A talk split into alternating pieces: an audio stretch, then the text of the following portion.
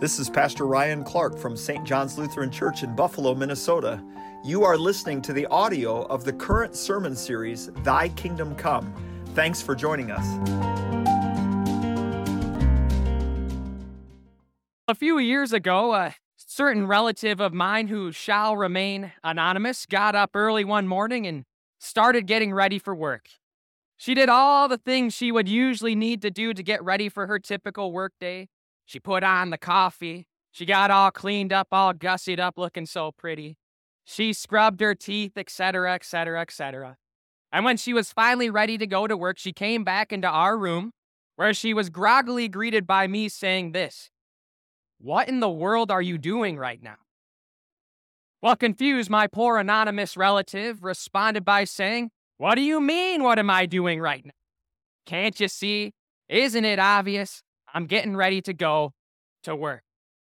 To which I responded, Well, that's nice. I'm glad you're excited to go to work, but correct me if I'm wrong, isn't it only 3 a.m. right now?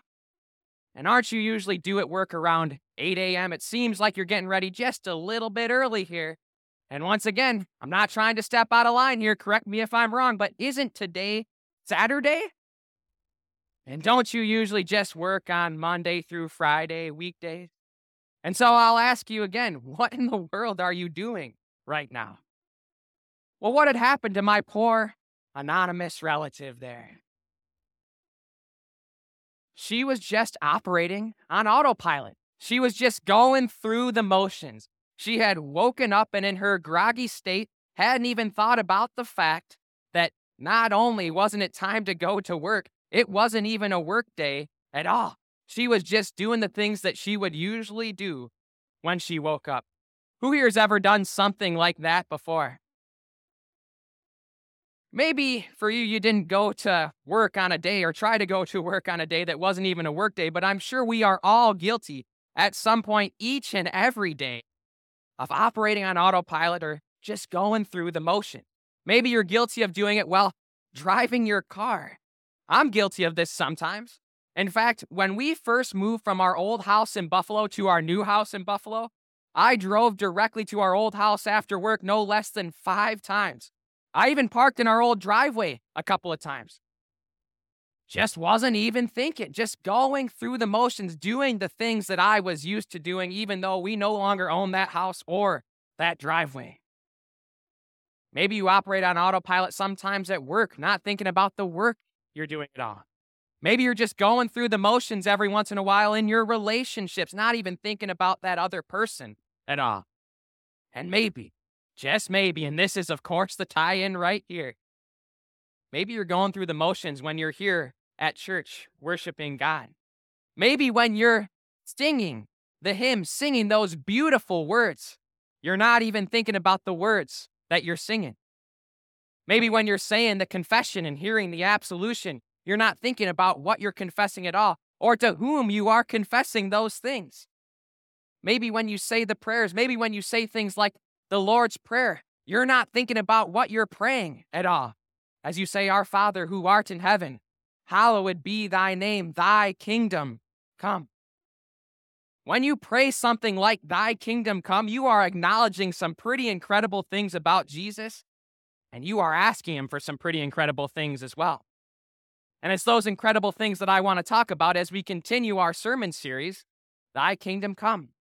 We started this sermon series just last week, and what we're doing is taking a look at what it looks like for us to live under the kingship of Jesus. And I'm telling you, if you truly acknowledge and mean all that you are saying when you pray, Thy kingdom come, it changes everything for how you operate as a subject in Jesus' kingdom. And so today's message is going to be pretty simple, pretty straightforward. I'm just going to do my best to answer this question What am I truly saying when I pray, Thy kingdom come? And to discover that, we're going to go to where those words were originally uttered in the Lord's Prayer by Jesus himself. He says, This then is how you should pray Our Father in heaven, hallowed be your name, your kingdom come, your will be done, on earth as it is in heaven. How many times have you said those words over the course of your life? And how many times have you thought about what you are truly saying and praying when you say those things. It's actually a pretty substantial list. We're going to put together a huge list here this morning. And the way I'm going to work through the material is I'm going to start off with what I think are the most easy and obvious things that we say when we pray, Thy kingdom come. And we're going to work our way to the slightly more complicated. So, first, and very obviously, when we say, Thy kingdom come, we are saying that there is a king, right? That is the root word in kingdom, after all king. And so the question that must be asked then is who is that king? Another easy question, right? How does the Lord's Prayer end? For thine is the kingdom, the power, and the glory forever and ever. What did we say when we say the Nicene Creed this morning? Whose kingdom will have no end? Who will rule and reign forever? The answer to that is, of course, Jesus. Jesus is this king. When we pray, Thy kingdom come, we are saying there is a king, and that king is Jesus. And he was a long promised king who would reign forever and ever in the Old Testament. In fact, in 1 Chronicles 17, God says to King David, When your days are over and you go to be with your ancestors, I will raise up your offspring, succeed you, one of your own sons, and I will establish his kingdom. He is the one who will build a house for me, and I will establish his throne forever. And that promise is fulfilled in Jesus Christ. Verse after verse points to that in the New Testament. In fact, we don't even have to wait more than one verse into the New Testament to see this promise is fulfilled in Jesus. In the very first verse of the entire New Testament, Matthew 1 1 says, This is the genealogy of Jesus, the Messiah, the son of David. In other words, you remember that promise that God made to David in 1 Chronicles 17? Here he is. Here is the fulfillment of that promise Jesus Christ, He is the King who will reign forever and ever. When we pray, Thy kingdom come, we are saying there is a King, and that King is Jesus. To add to that, and this one is still pretty obvious in my opinion here, we are also saying there's a kingdom. Now, according to the dictionary, a kingdom is simply this a place or territory where a king rules. And so, if we continue to flesh this out, what we are saying when we pray, Thy kingdom come, is there is a king, that king is Jesus, and that there is a kingdom, a place where King Jesus rules and reigns. And so now the question that must be asked is this Where does Jesus rule and reign? How would you answer that? I think this is where things get just slightly more complicated. Because I think most people would answer it by saying this Everywhere. Isn't it obvious, Pastor? Everywhere. All things were made through him. He is in charge of everything. He always has been and he always will be. If that's your answer to that question, I would actually say, not so fast, my friend. Because if Jesus was always in charge in every respect, every single place, what would have been the point of this? What would have been the point of the cross? But the cross points to something as far as I'm concerned. It points to the fact that there was at least one place where, in a certain respect, Jesus didn't rule and reign, and that was in you. Our sin separated us from God. We were conquered by sin and conquered by Satan when we sinned. And so, in a certain sense, we were no longer a part of God's kingdom. At least that's what I'm reading in 1 John 3 8. It says, The one who does what is sinful is of the devil. In other words, the one who is defined by their sin belongs to Satan because the devil has been sinning from the beginning. But but the very reason the Son of God appeared was to destroy the devil's work, and that is exactly what Jesus does on the cross. With his perfect life and perfect death, he destroys sin.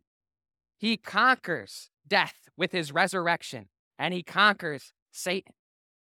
And through all of this process, it's all been about redeeming you, buying you back, and bringing you back in to his kingdom. And that's what it says he accomplished in Colossians 1. It says that Jesus rescued you from the dominion of darkness, the place where Satan ruled and reigned, and brought you into the kingdom, into his kingdom. You now belong to him. You were bought at a price. And that same thought is reiterated in Revelation 5. It says, And with your blood, Jesus, You purchased for God persons from every tribe and language and people and nation. You have made them to be a kingdom. In other words, you weren't a kingdom before, but you have made them to be a kingdom and priests to serve our God, and they will reign on the earth. When you pray, Thy kingdom come, you are saying, There is a king. That king is Jesus. There is a kingdom, a place where King Jesus rules and reigns. And oh, guess what? That place includes me. I belong to him. I am a subject in his kingdom. He purchased me. So we're already starting to put together a pretty nice list here from those three little words, Thy kingdom come. You're praying all of those things. And we can keep on going because there is so much more to it than just these things. In fact, when you pray, Thy kingdom come, you're also saying this that you know Jesus can rule despite you or through you, and you want Him to rule through you. That's a pretty big thing to say and pray there. And you don't have to take my word for this one. Actually, the small catechism is pretty point blank about this exact thought. Maybe you remember working your way through Luther's small catechism in confirmation class. Some of you are going to get the opportunity to go through this very section in about, oh, two weeks or so. So maybe you should be paying attention here. The small catechism has quite a bit to say about what the Lord's Prayer means. And it has this to say about that simple phrase, Thy kingdom come. Thy kingdom come, what does this mean? The kingdom of God certainly comes by itself without our prayer. But we pray in this petition that it may come to us also. That is a perhaps teensy bit complicated way of saying our very important point of the day. Jesus is your king, whether you acknowledge him to be your king or not. But knowing Jesus is your king is the difference between him ruling despite you or through you. This is a huge thought right here. And I was trying to think of a clever analogy to explain this this week, but all I could come up with was something from politics. So hopefully no one gets too bent out of shape here. It's a pretty simple thought, though. Over my 20 or so years that I've paid even a modicum of attention to politics, I've heard people say something like this not my president. They'll often say it, and this is people from all over the political spectrum. They'll often say it when the person who is president is someone whose views they disagree with. They'll say, he might be your president, but oh, he's not my president. Really? Is that the way that it works? Just because you say he's not my president, suddenly he's no longer your president? Of course, that's not the way it works and with significantly, exponentially bigger ramifications. There are people that will do the same thing with Jesus. They'll say, Jesus, he's not my king. He might be your king. You might believe in him, and that's good for you. I'm so happy for you. But he's not my king. Really? Is that the way that it works? Not at all. He is their king, whether they want to acknowledge him as their king or not. But when we pray, Thy kingdom come, we are saying, Jesus, you are my king, and you can rule despite me or through me. But Lord, I want you to rule through me. I want you to do your work through me. And when you pray that, you are putting yourself very directly in position to do God's work because you're also asking for the help that you need to accomplish it. And in fact, when you pray, Thy kingdom come, that's exactly what you're doing. You're asking that Jesus empowers you by his Holy Spirit to be a worker that brings the kingdom. And once again, you don't have to take my word for this one. The small catechism talks pretty point blank about it. It says, When we pray, Thy kingdom come, we are asking that God would give us His Spirit so that we may believe His word and live under Him in His kingdom and serve Him in everlasting righteousness, innocence, and blessedness. In other words, when you pray, Thy kingdom come, you are essentially saying this you're saying, Jesus, I know what you said in Matthew 9. You said the harvest is plentiful, but the workers are few.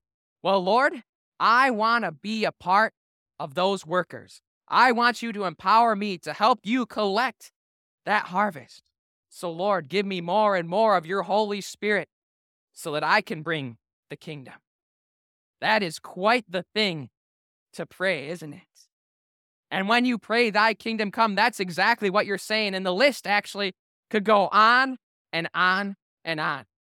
What I have up here right now, it's not exhaustive at all. Understand that in addition to praying all the things that we've talked about already this morning, when you pray thy kingdom come, you're also asking that Jesus would return soon so that everyone would fully realize his kingdom rule. Get this, you're even praying that there would be an end to death and an end to sin. What incredible things to pray. But for the last minute or so of this sermon, I want to get us back to the original point that I was at least attempting to make this morning. So many of us are guilty of doing just this just going through the motions. When we're here at church, we forget who we're praising. We forget who we're talking to. We're not even looking at the words that we're saying. And I hope that we can stop doing that, at least in part, as a response to this message today. But in particular, when we pray those words, Thy kingdom come, because when we truly acknowledge and mean all that we are saying and praying, when we say those words, Thy kingdom come, as I said, it changes everything for how we operate as a subject in Jesus' kingdom. When we understand all that we are saying and mean it, what we are doing is saying, Jesus, you are my king. I am your subject. And the reason that is is because you bought me at a price. You love me so much that you died on the cross to make me a part of your kingdom. Now, Lord, let me respond to that incredible love that you have for me by doing your work. Empower me, Lord, to bring the kingdom to others. Work through me, Lord, so each and every person that I meet, I can tell that they have a king, and that king is you, Jesus. Thy kingdom come. What a thing to say. What a thing to pray. And my prayer for you this week is simply this May you not be going through the motions when you say it. May you truly acknowledge and mean everything you say when you pray, Thy kingdom come in Jesus' name. Amen. You've been listening to a sermon from St. John's Lutheran Church in Buffalo, Minnesota. If you would like more information about St. John's and any of our ministries to our community and beyond, you can go to our website, www.stjohnsbuffalo.org. Thank you, and God bless you.